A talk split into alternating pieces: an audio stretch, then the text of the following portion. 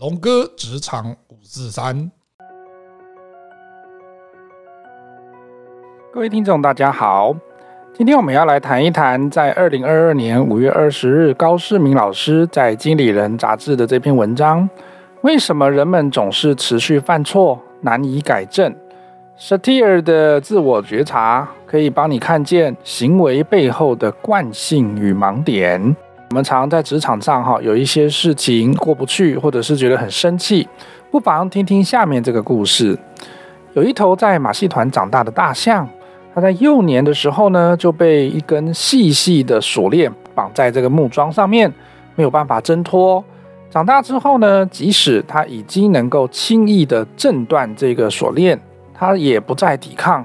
就算其他人在后面推它，在前面拉它，完全没有用，因为大象自己根本不想逃离了。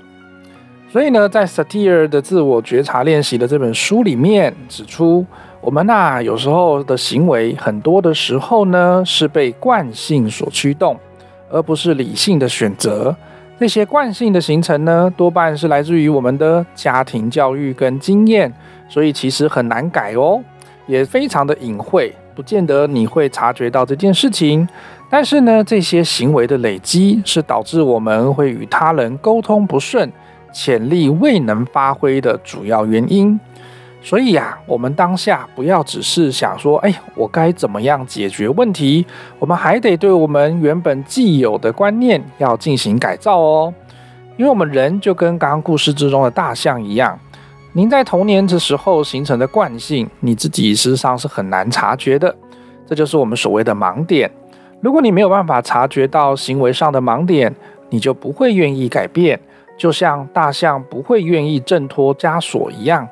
除非呢，大象自己愿意，否则旁人是帮不了他的哦。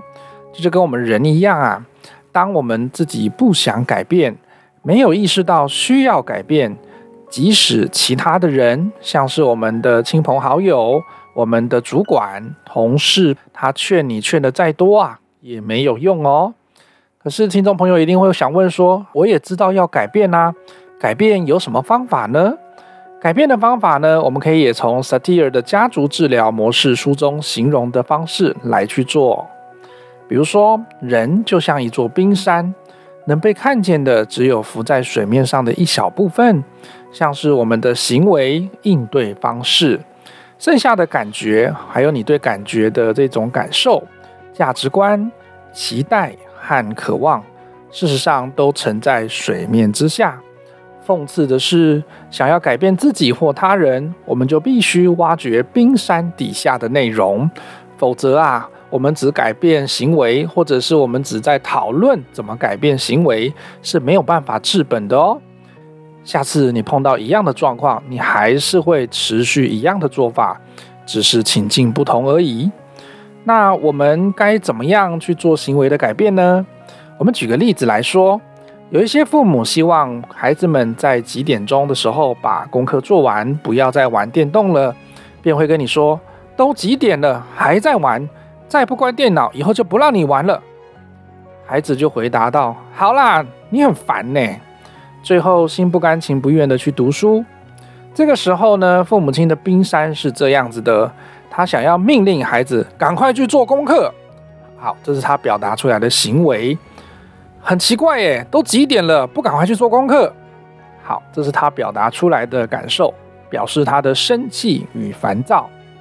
这时候他内心应该会有个 OS：哎，我也不想对孩子生气，可是你自己都不知道你要做什么功课，也不知道什么时候要把功课完成，怎么可以这样子呢？好，他对自己的生气也会感到无奈。这个时候呢，他对感觉的感受就是这样产生的啊。为什么小孩子总是讲不听？哎，我怎么每次骂完他，我都觉得我好像是一个糟糕的爸爸。我们两个之间的关系好像渐行渐远。好，这就是我们看到的。如果你站在你的角度对孩子，就会感觉到说，孩子为什么总是讲不听？对自己的话，觉得说，哎呀，我也不想要骂人呐，我也不想要把两个人关系搞得这么僵啊。好，这是对自己的一个无奈。这就是我们讲的观点，孩子啊，我希望你能够有自知之明，好，自己到了时间就赶快去做功课。这是对孩子说的，希望他能节制，这是对他的一种期待。对自己呢，却希望说：“哎呀，老婆啊，我可不可以每一次都不要再骂他了？每次骂完他之后，感觉以后他连吃饭都不愿意跟我吃了。”对，对自己的期望就会是希望能够好好的说话。我希望我们都可以彼此尊重。你好好做好你的功课，我就扮演一个慈爱的父亲。这样有这么难吗？这就是他的渴望。